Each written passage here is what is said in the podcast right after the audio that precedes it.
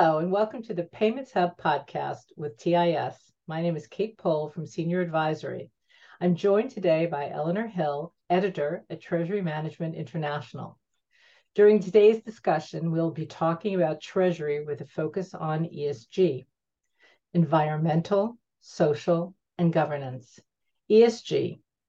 These are terms that everybody's talking about, but frankly, not many of us truly understand what ESG means or really means or only a small part of it.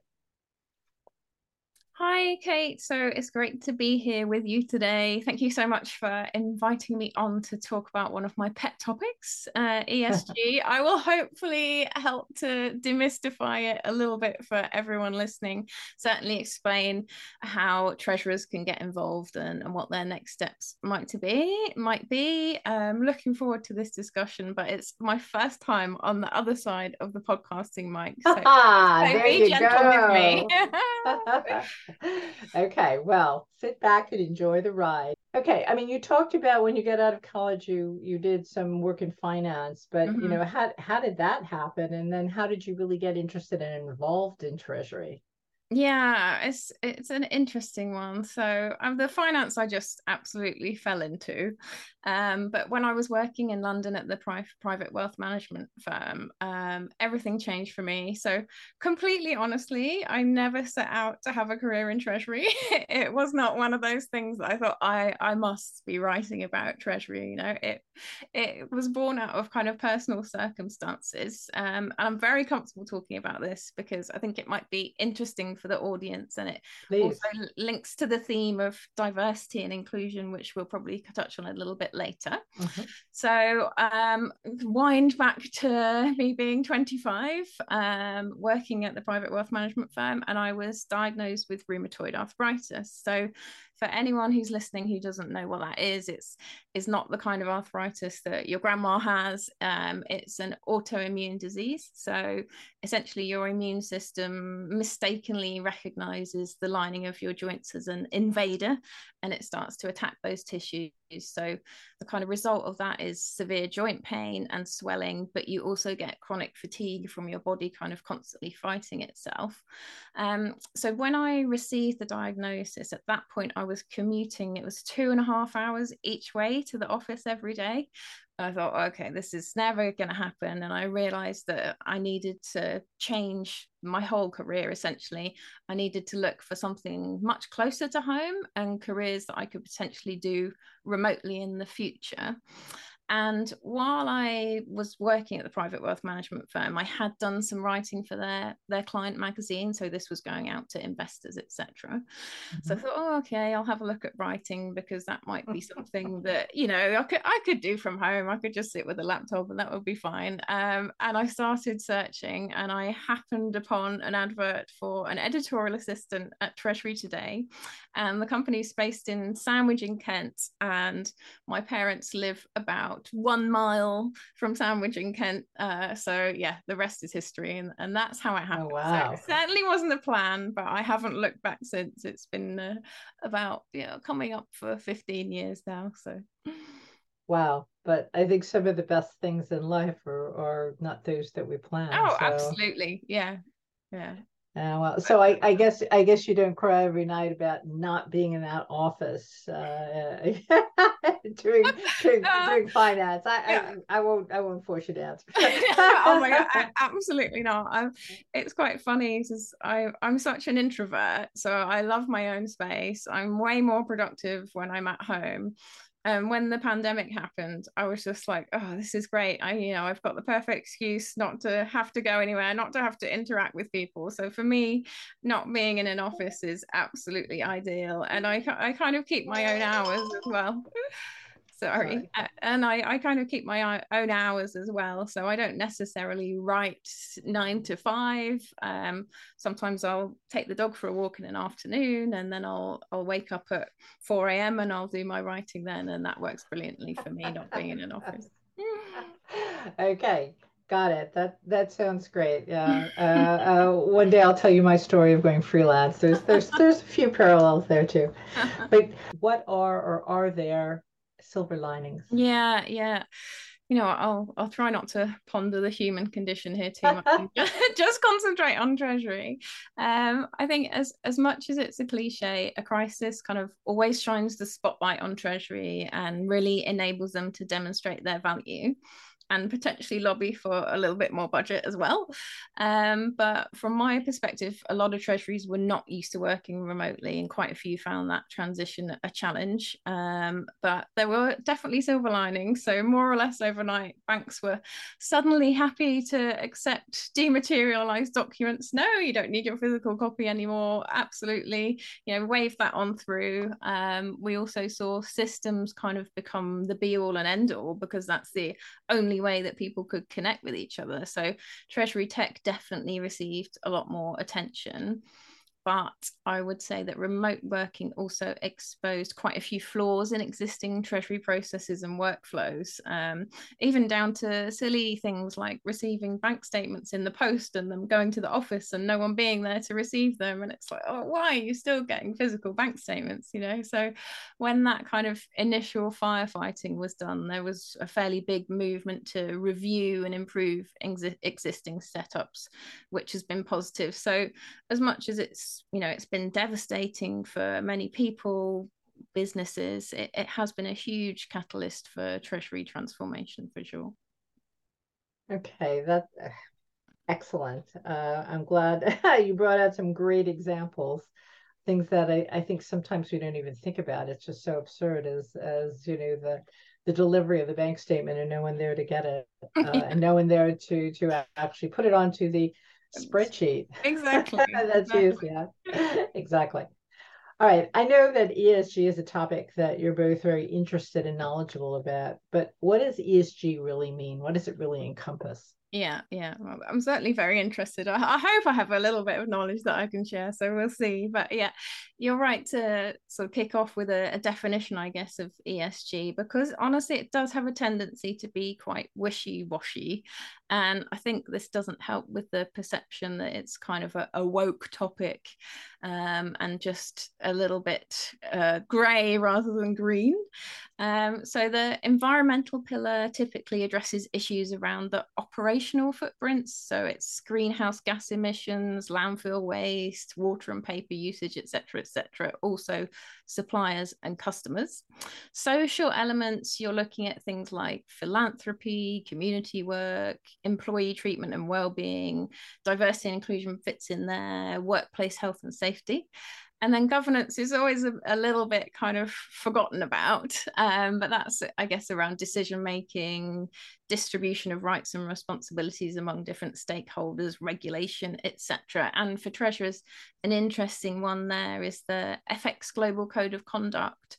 So that's a set of mm-hmm. global principles of good practice in the foreign exchange market. Um, and there's a movement to try and get more corporates signed up to that. So that's a kind of interesting way that treasurers can engage in that.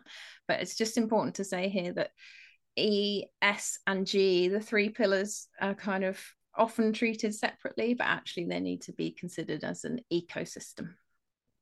Okay, fair enough. Um, do you think that Treasury and finance are now moving forward um, from a focus primarily on, let's say, green financing and tackling different and often more difficult topics? And yeah. so, which ones?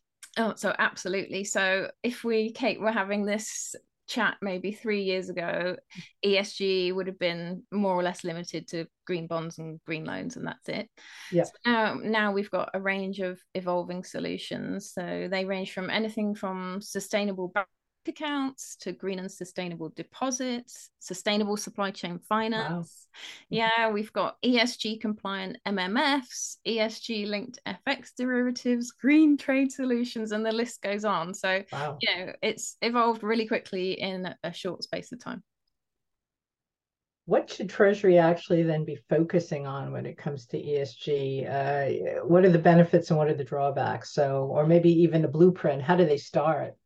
Yeah, it's kind of that old story of it. It really depends on the organization in question. Um, and some companies aren't just aren't in a position to contemplate ESG at the moment. I think the, the playing field is is not level at all in that sense, and that's due to resources and also cost.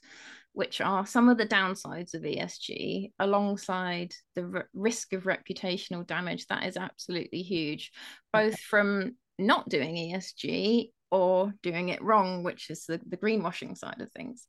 Mm-hmm. Um, I'd say it's still important to have ESG on the radar, though. Hopefully, it will soon become BAU, especially with changing regulations, which we'll no doubt touch on shortly. But if we look at the benefits that you asked about, I would say it's it's been shown to build better performing companies. So you've got more efficient paperless processes, you've got greater resilience, potentially lower cost of capital if you meet mm-hmm. certain ESG criteria, which is always interesting for treasurers. You can mm-hmm. attract new investors, new customers, improve supplier relations. New talents yeah, new talent, exactly. So I could help with that pipeline. And I did see a study the other day saying that um, companies that are kind of really doing well with their ESG tend to pay a bit better. So, you know, so all interesting. Um, but in terms of uh, treasurers and the the starting point, if their companies are kind of active in ESG and they're not yet involved, I would say connect with the sustainability team or whoever's in charge of sustainability and just sort of see where synergies can be made. Um, and con- conversations are just you know the foundation really that kind of includes chatting with banking partners, tech partners, um, because they'll have a, a, good deal of knowledge and experience to share from other corporates they've worked with.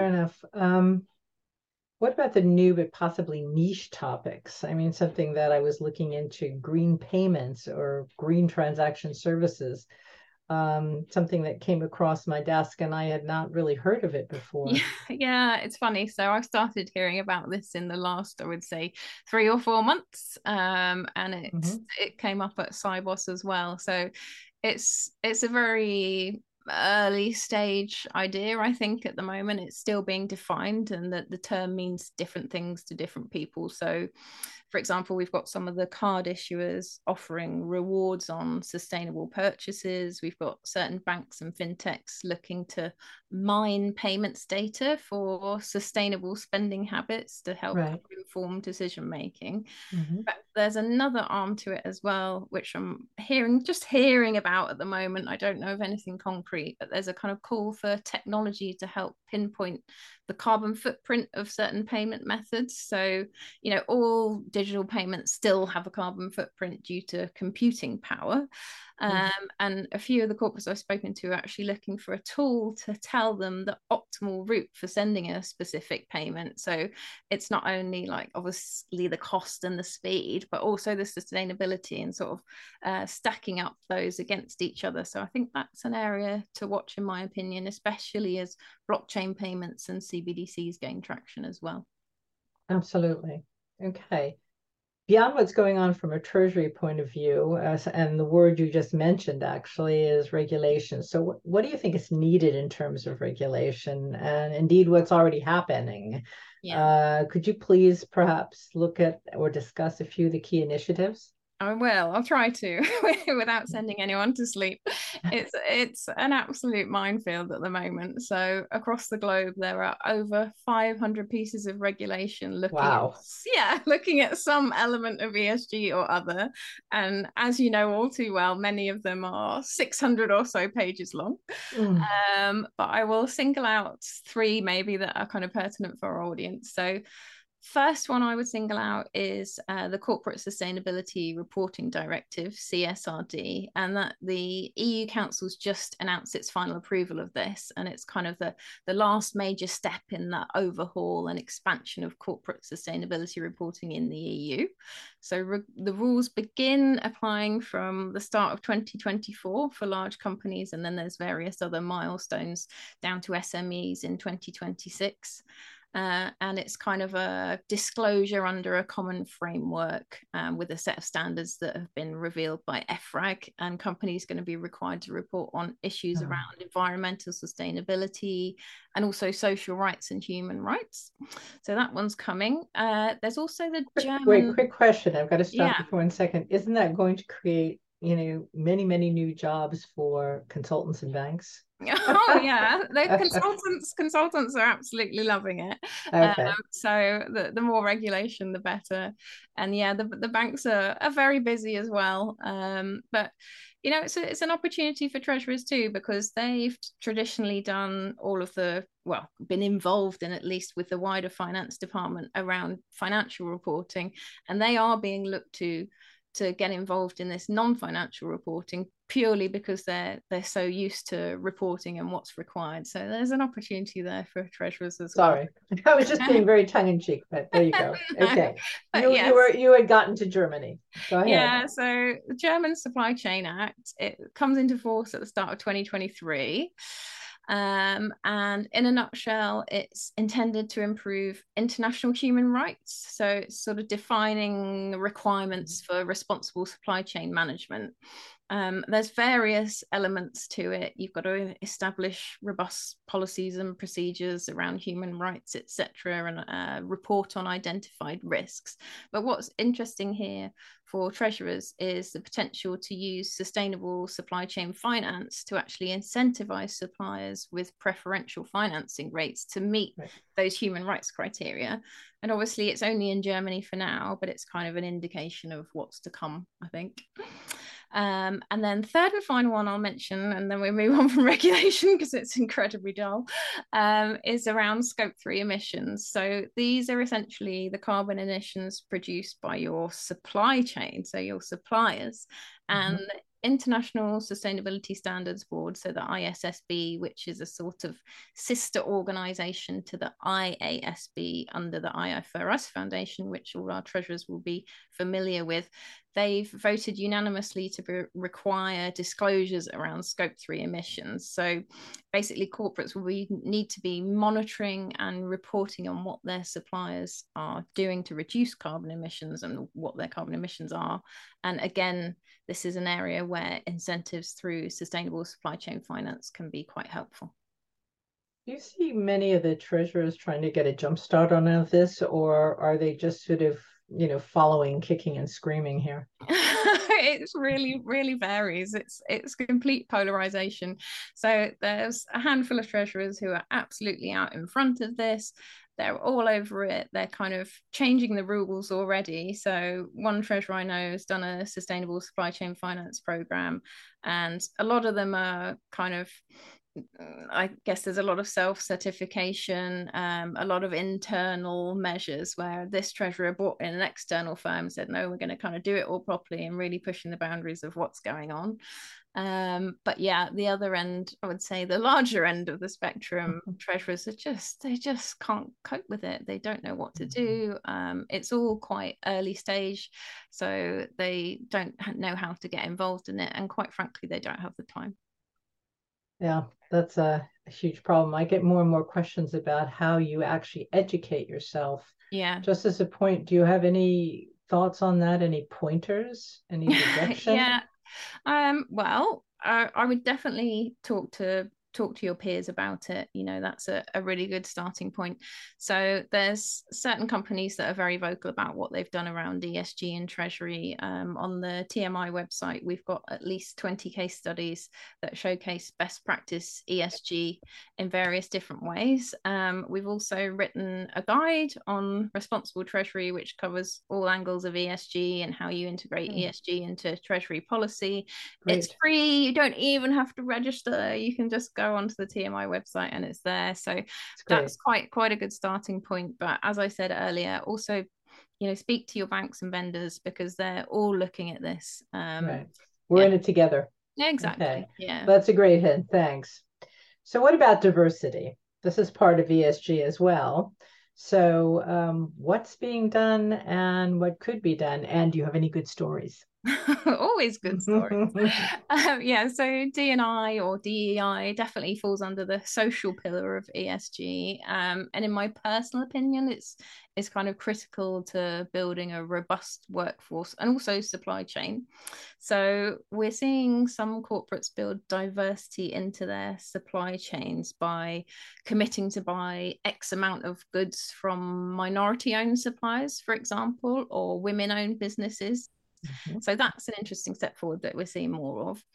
there's also um, some good things happening in the investment world um, to support diversity. So there's a company called CNote, which is capital C, capital N, O T E um, which is a women led certified B Corporation. And it essentially uses technology to foster greater economic and racial justice through investment. So it, it's really exciting to, to see all of this happening. And there's also lots going on in the recruitment space. So treasurers themselves really trying to push forward and get rid of all of those biases that we've had in the past. So we're seeing things like blind recruitment, where you don't get the details on the CV, um, and that helps to cut out biases around age, gender, ethnicity, disability. So yeah, lots happening. And uh, wow, yeah, that's that's a great step forward. It's good to hear that it's uh, you know you read about it, but I'm glad to hear that you've actually seen it happening. So we've talked about finance and treasury, but what about the banks? So what is their contribution other than yeah. say knowledge or yeah. you know chatting with them and what should it be? Yeah, yeah. Oh, it's a tough one. Um so I'll kind of I guess I'll cover ESG more broadly and also a little bit on DNI here. Um, but I mean, the banks are doing a lot themselves in the transition to net zero, for example, and, and absolutely kind of commend them for that. They're also mm-hmm. working hard to create sustainable solutions for treasurers as quickly as humanly possible. And I know some treasurers are, are really pushing them to think outside the box there. But I would say that there's definitely some sort of pushback from treasurers happening at the moment.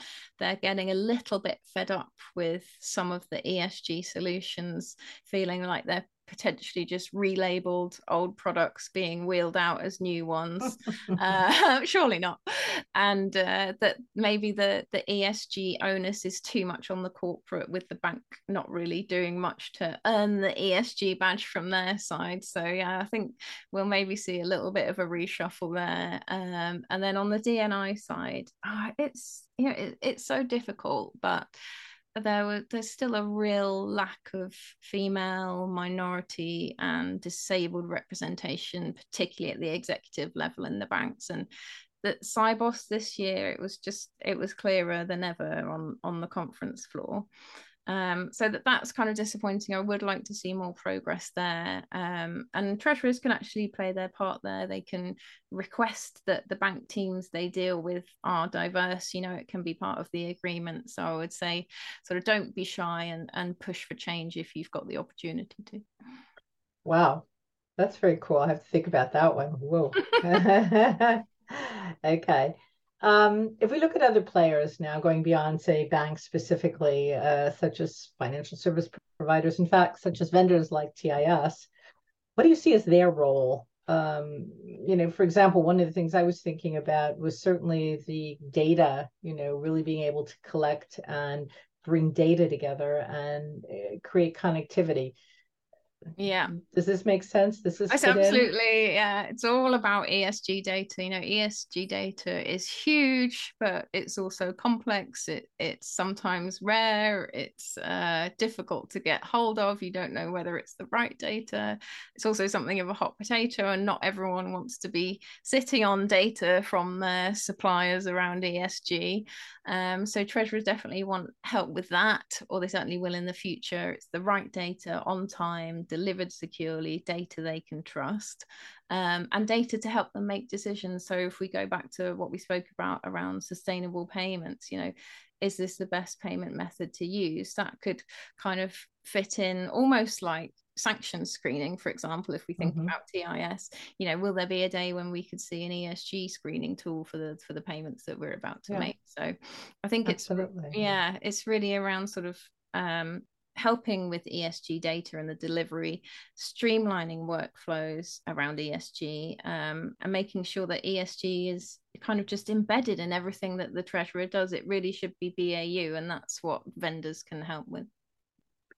Maybe as a final question, if you think about giving advice, um, if you give advice to treasurers or finance professionals about say how to get started or what would be first steps or uh, you know just generally you know they are so yeah. busy et cetera et cetera you know what piece of advice would you give them Yeah, yeah, it's tough. Um, alongside the things that I've mentioned around talking to people, talking to your peers, banks, vendors, reading, um, I would say have a have a chat among your treasury team members and see if there's someone that's particularly passionate about ESG um, and if there is then appoint them to be a kind of champion within the ESG team within the sorry within the treasury team and they can then liaise with other departments and really move things forward. Um, I would also say just don't be afraid um, just take the bull by the horns treasurers can really no longer afford to ignore ESG or put it on the back burner. It, it's here and it's happening. So